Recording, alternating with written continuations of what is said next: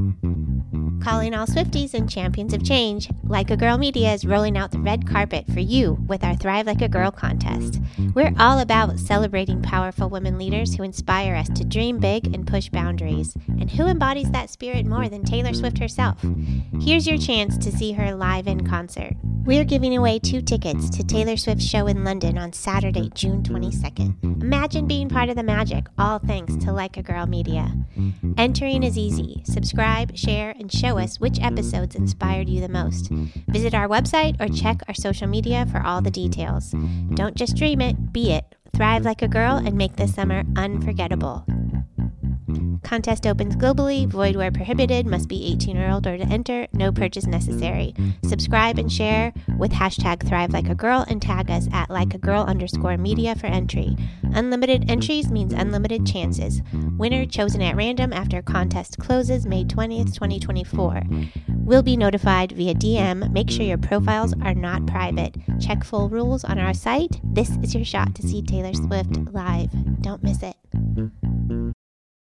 I was doing a lot of things in undergrad that sort of influenced me to kind of get where I'm at today.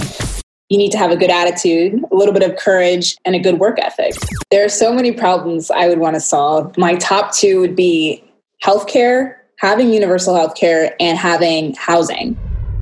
Today's episode is brought to you by Chirpy Bird Inc where digital healthcare is their niche. Whether you're looking to implement remote patient monitoring in house, start a chronic or principal care management program, or even leverage telehealth to optimize the delivery of care and outcomes for your patients and team, Chirpy Bird Inc. can help. They offer results based solutions for practices and health systems to support docs and patients during this uncertain time. You can find them and all of their services online at chirpybirdinc.com.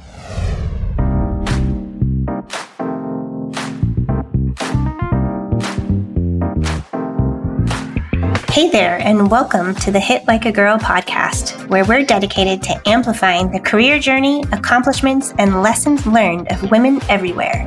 I'm your host, Joy Rios. And I'm your other host, Robin Roberts. During the day, together we run a health IT consultancy known as Chirpy Bird Inc., where we get to geek out on all things healthcare, technology, and policy. But along the way, Joy noticed that so many women were running organizations, but too few were leading or being recognized. So we decided to change that. Together, we're learning about the puzzle that is healthcare and sharing what we find with you, our listeners. You can expect us to be talking with some pretty badass women. We will even be exploring how the pandemic is impacting many of their professional lives this season. We've also formed a private community of both guests and listeners over on Slack to help make connections, offer support to one another, and share the resources we come across. If you want to join us, check out our website at hitlikeagirlpod.com forward slash community. Community shoutouts this week go to Christina and Leslie, the newest pod members. We also had a lively Martini Monday event recently where we got to network in a casual way after a long day of work and share our ongoing lessons learned about how to effectively advocate for women in our organizations. So, high fives all around for that. All right, enough already. There are too many awesome women to talk with. Let's get started. This week, we share our conversation with Patricia Pinkham, who is a recent grad of Duke University, where she triple majors, whoa, in evolutionary anthropology, African and African American studies, and visual media studies. She is both a firefighter and a paramedic, as well as an aspiring physician. She's a strong advocate for women in fire and emergency medical services, and we learned a lot from our conversation with Patricia, and think you will too. So let's get started.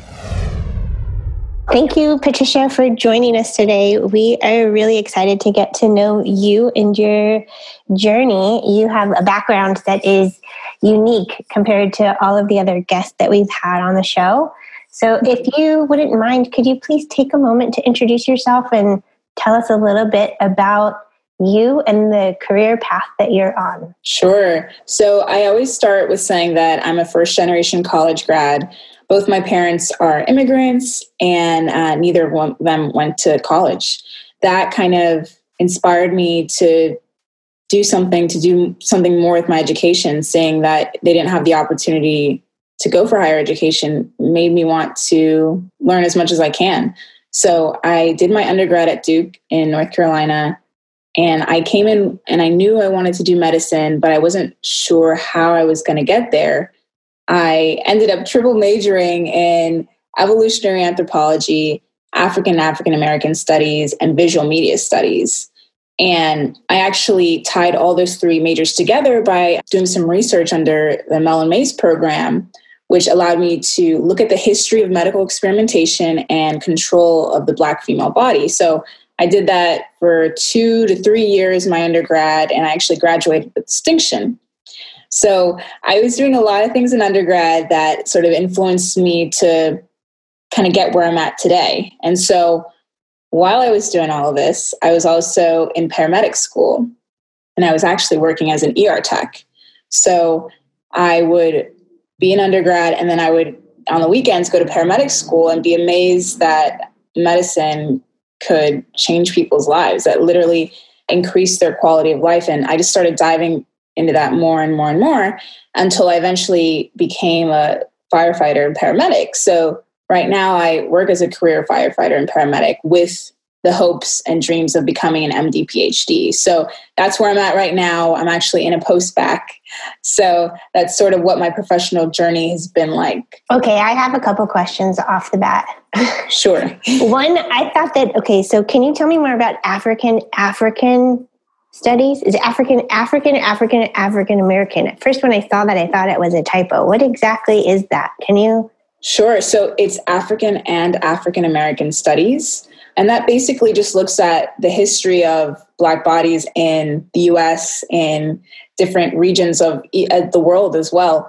My specific concentration was Black Americans. So I would look at the history of science basically as it kind of focused on Black Americans. So that includes the Tuskegee syphilis experiment, that includes the eugenics movement and forced sterilization that sort of major itself is very history focused. So, all the topics you think about in African African American studies, slavery, the Reconstruction era, the civil rights, that kind of is what it covers. Does that answer your question? No, absolutely. And I actually I want to follow up with some of the medical history stuff. Is there any sort of high level sharing that you can do around what you've learned? And you just mentioned a couple of them, but for folks who are maybe less familiar with mm-hmm. the medical history is specific to black women. Can you give us you know shine a bit of a light on that? Sure. You're a history of science buff or if you've read uh, harriet washington's medical experimentation book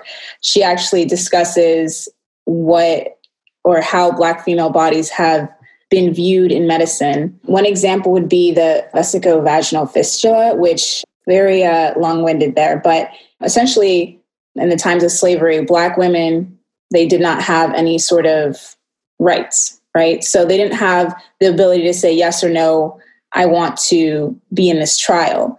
All I can say, really, if I had to shorten it, is that Black women, especially in the times of slavery, they were used without their consent to figure out or develop cures for procedures that they had no idea of what was being done on them. The era of COVID, you know, we're talking about the long-standing inequities in healthcare, but this mm-hmm. time has certainly bubbled a lot of that to the surface and is putting a magnifying glass, a much-needed magnifying glass on it at this point in time because there's so much to work to be done to prove these things. But what you're talking about actually I became better acquainted with. I read a news article. It was J. Marion Sims. They yes. recently took mm-hmm. down a statue. He was had been known or was known as the father of modern gynecology, but the article I saw was not related to a statue being removed, which I think was in the I think it was in the USA Today or something.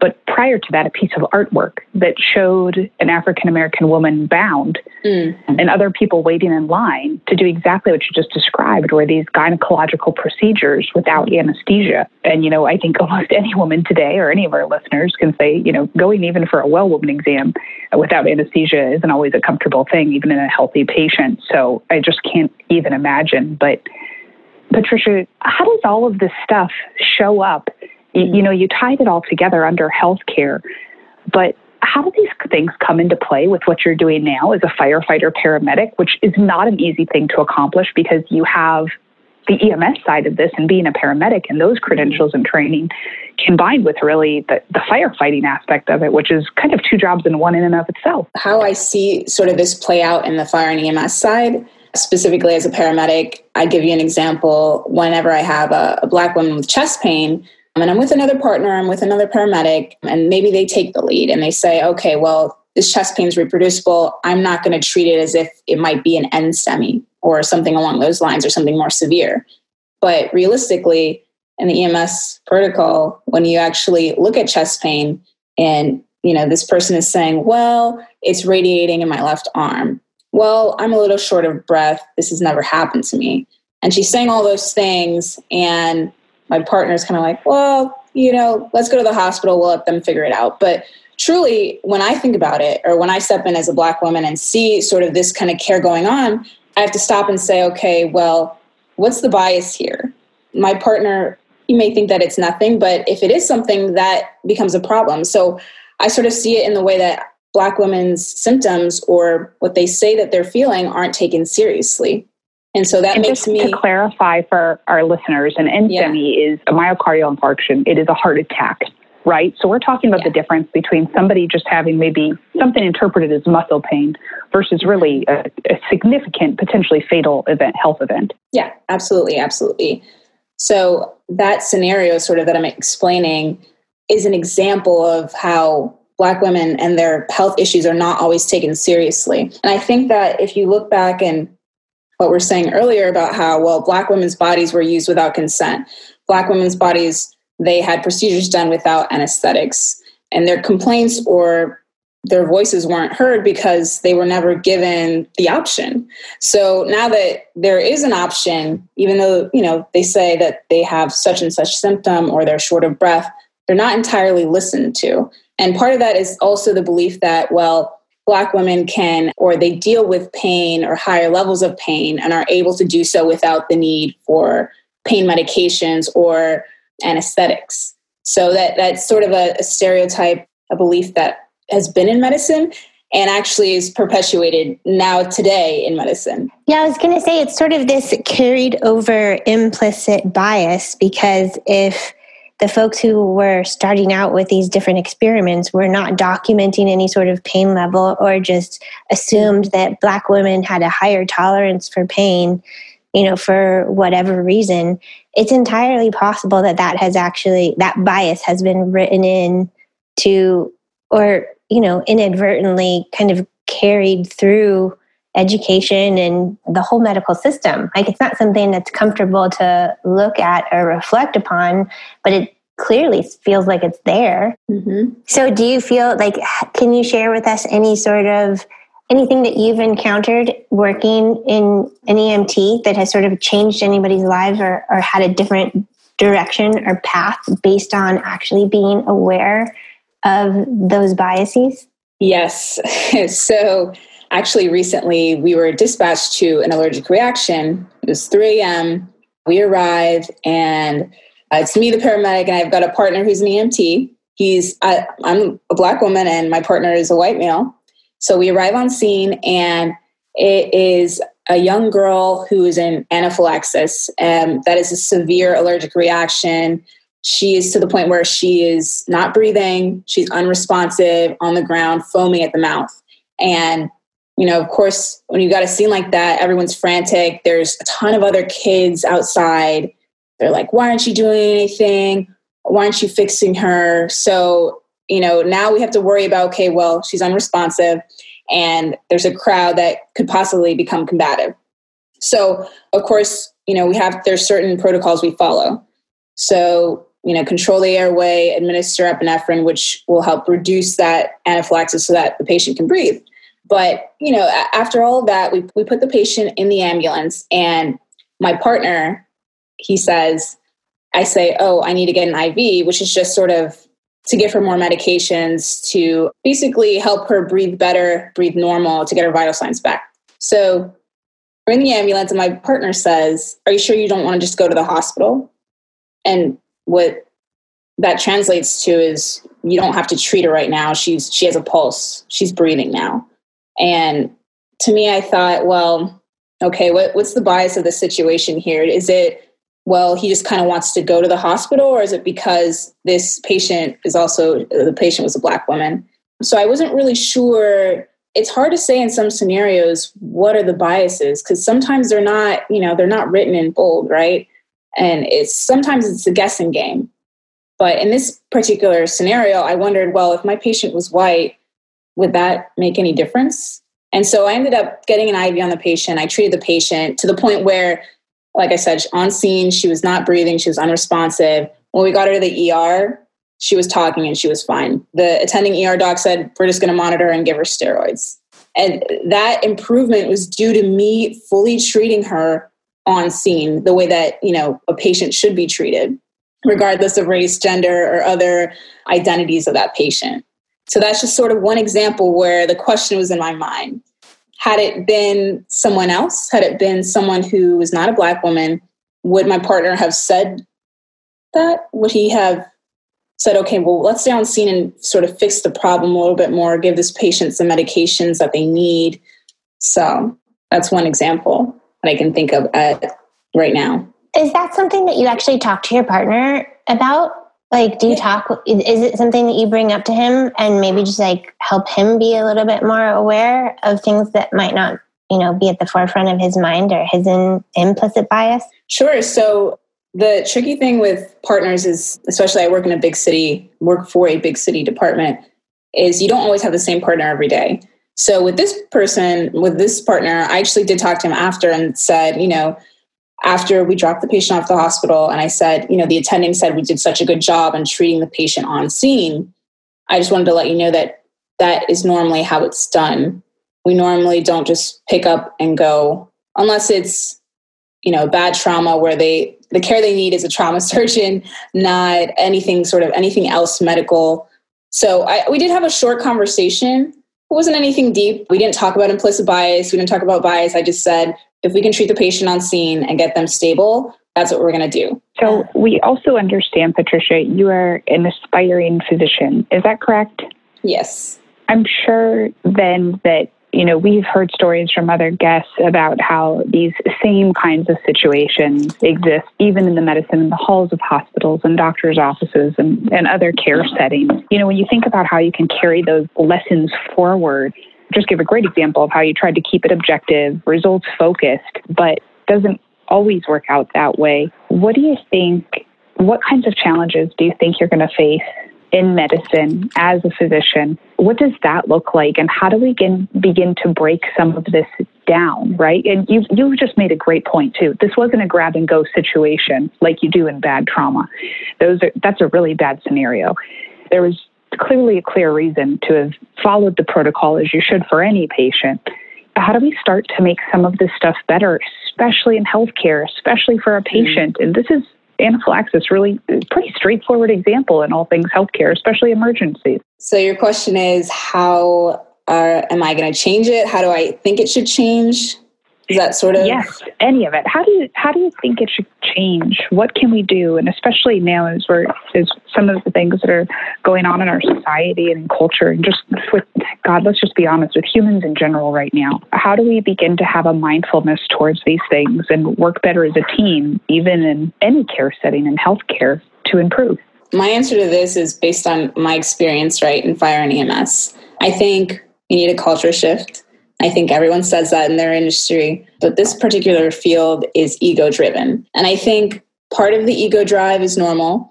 I think a little ego can be fun. It can say, we're confident, we do our job, we do it well, bring on the next scenario.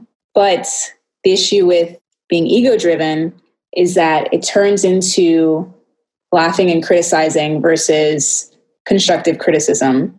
And I think it also turns the there's also sort of a subculture in between that of micro and macro aggressions that it's not just in fire and EMS. I see it people talking on Twitter about things that they've seen and heard at the hospital that they work at or at other places. And so that's a big thing that needs to change. It's hard to I'm trying to find the best words for it. So pardon me if there's a few pauses here.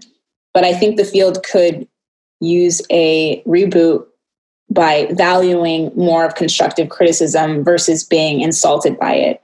So, like the, the talk I had with my partner afterwards, thankfully he he recognized, okay, well, in this case, why did I say that we should stay? I think in me talking to him, he sort of picked up, he listened to what I had to say. And I think that was important rather than being insulted. So I think in identifying that, okay, the field is ego driven, part of this is a good thing, but the other part is that, well, if we're not listening to each other, if we're not getting each other's feedback versus, you know, sort of the laughing, brushing it off, putting it to the side, oh, it's not a big deal. I think we can make room for a shift in attitude in the field. Something that showed up for me kind of in my personal life is sort of the idea of instead of shifting from like calling people out, as instead thinking about calling them in and being like, we have this instead. And for me, and I'll share, like, you know, we had some family conversations around the time of the BLM protests and whatnot. And instead of like cutting out relationships or really kind of holding up a mirror to certain family members, but instead being like, let's have a difficult conversation that is uncomfortable mm-hmm. and is hard to talk about, but we need to actually be a little bit more self aware and take on these tough conversations and really be able to look at ourselves. And I know that's hard to do probably as an industry or with a, an organization, but I think that we're not really in a position to just like exclude everybody. I'm never going to talk to you again because of that way that you showed up on that one day or whatever. But I would imagine, I would imagine that with like a culture of microaggressions, there has to be a way to let people know that what they're doing is mm-hmm. offensive and actually has like permanent and is damaging you know not just to an individual but to like kind of the whole organization. I don't know if that is in line with what you were bringing up like that's what showed up for me. I think what you said i definitely agree with. I think having sort of difficult conversations are important. And it's hard to do i think in fire and ems because a lot of us are quick to brush things off, right? Or a lot of us are quick to, okay, I just want to relax. I don't want this on my mind. This is hard work. We already do enough hard work every day. And when we go home, we do hard work at home as well. But the conversations need to happen, whether we're nervous or not. I've had several experiences where someone is yelling at me on scene and it's just not appropriate. And then after everything that happened on scene, I wait, you know, I'm done with my chart, the patient's dropped off, the truck is clean, then I go and talk to them because it's important. It doesn't matter if my heart's racing, it's an important conversation because it takes talking to one person and having that shift so that they don't do it to another person and another person. And then it's sort of like the trickle down effect of, well, if you don't address it, then it just continues to be a problem. And the leadership of an organization also reflects that sort of because everything is top down, right? So if a captain over here does it to this person, well, they think, well, I'm the lieutenant, so I can do it to this person, and then so and so, and it just continues on and on and on. That also contributes to, I think, eating our young. And I think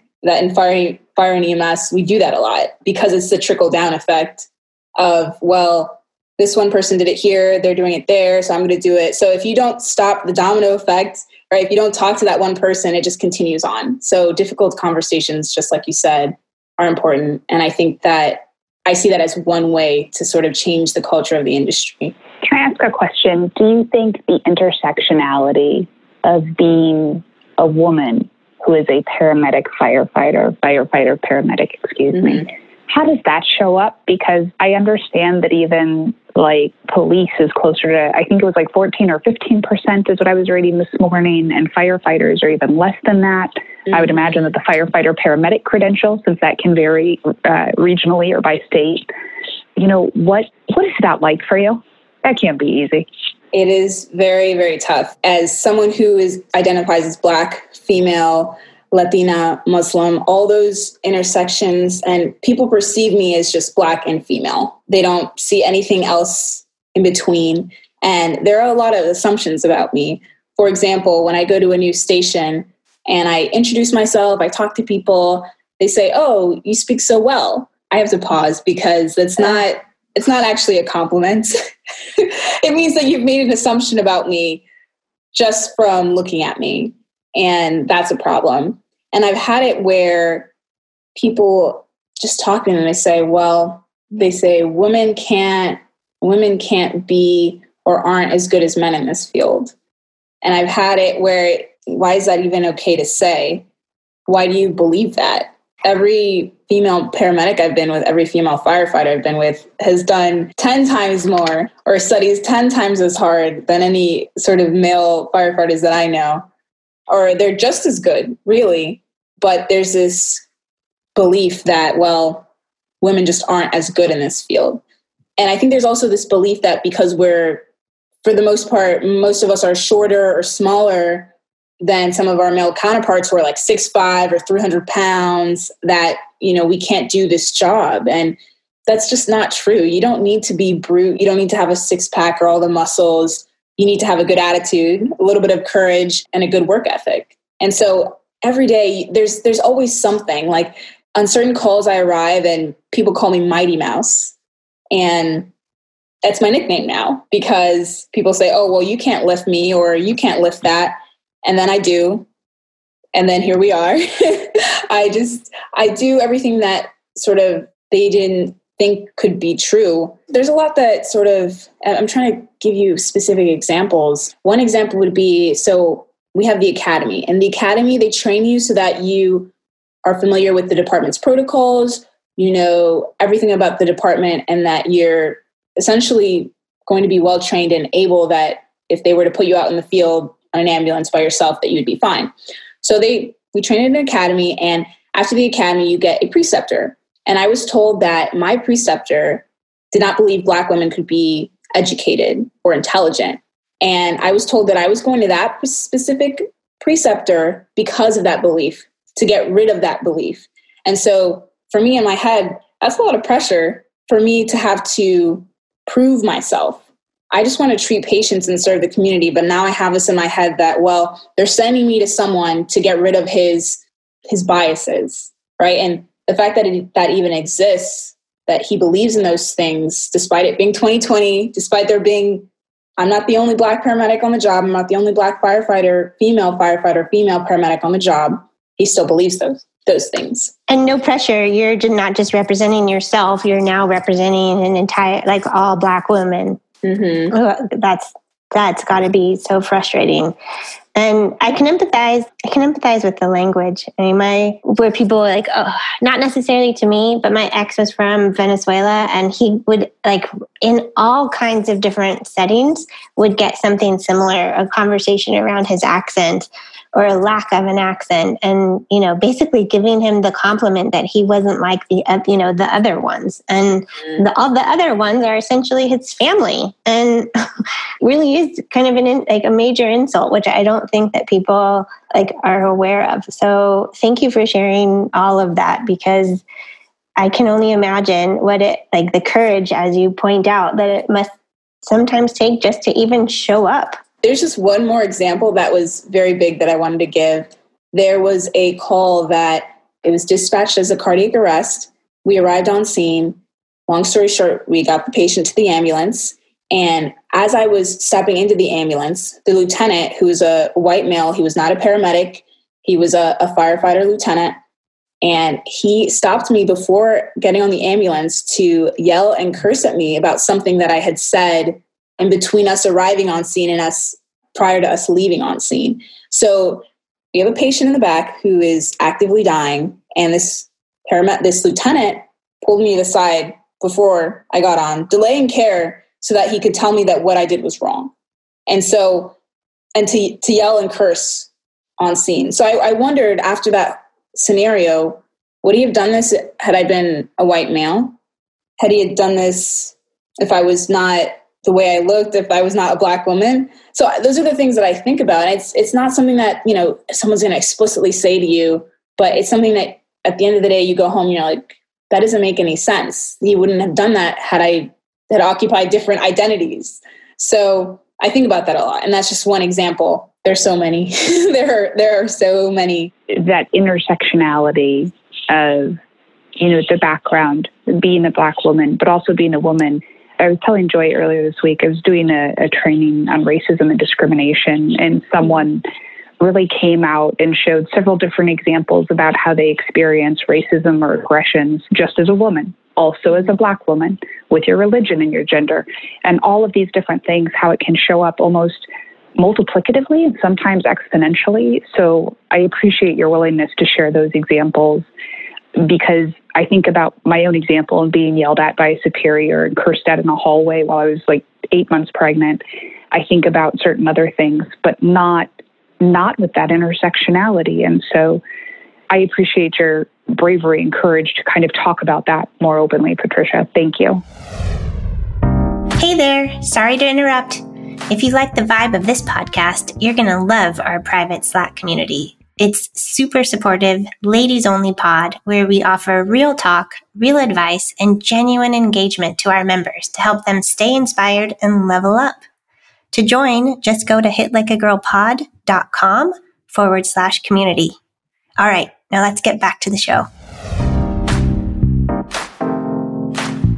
So let's transition to one of our next questions. And I, you know, I'm curious, I've been kind of asking the majority of our guests how COVID has been affecting their life. Like we've been having a lot of great conversations around how it's sort of incentivized either an individual or their company to pivot and kind of change their focus. But you're on the front lines and seeing patients kind of in their most immediate need. Can you speak at all to how the, you know, 2020 and specifically like with COVID, how has it affected your day to day working, your just work and how you show up and how it's affected being an EMT? First, I didn't feel too much emotions toward COVID or what was going on. I knew, you know, I had to stay inside more, couldn't really interact with my friends the way I wanted to. And then things became more about Zoom and online, and I, I kind of adjusted to that. Then, you know, four months in, it, it felt very, everything felt distant. It felt like I wasn't connected to anyone. So that was definitely tough on my mental health. I definitely had periods where I just felt sad. I didn't want to do anything. I didn't want to go to work. I didn't want to, you know, as much as I wanted to interact with people, I also didn't want to interact with them. So that has sort of been tough. And I had to dial back, do a little bit of self care, figure out, okay, well, this is going to be long term. So how am I going to how am I going to work around this? How often do I need to Zoom my family or FaceTime them? How many books do I need to, to buy to keep myself occupied? So that's is sort of how I've dealt with it personally. And the professional space, as far as work, work has always sort of been work, do the same thing every day. So it hasn't been nothing has changed too significantly outside of certain protocols that tell us that we need to we need to wear a mask, we need to have such and such equipment on scene to prevent COVID. But that, it's sort of the mental health aspect of it. I um, I think when I think about COVID and how it affects me, I actually think about a scenario that I had recently with a patient. We were dispatched to a man down. It ended up just being someone who was sitting on the street. Someone had called for them. And really, they just wanted to go to a shelter, but they didn't know where the shelter was. So, you know, as 911, we, we take people to the hospital. We don't take people anywhere else outside of that. But we didn't end up walking this guy to a shelter, which was just a few blocks down. What ended up happening was because of COVID, they had precautions. So I think it was it was late at night, and they said they weren't accepting anyone else for that that day. And then even if he came back tomorrow, he might not be able to have a place to stay because of the precautions and everything like that. So it, it, was sort of when I think of COVID and I think of how I'm feeling, I think about it in relation to my patients because I have a job. I'm very thankful to have a roof over my head and to have certain things and to have enough to eat. But I think about the people who are on the street and who don't have what I have, and that affects me.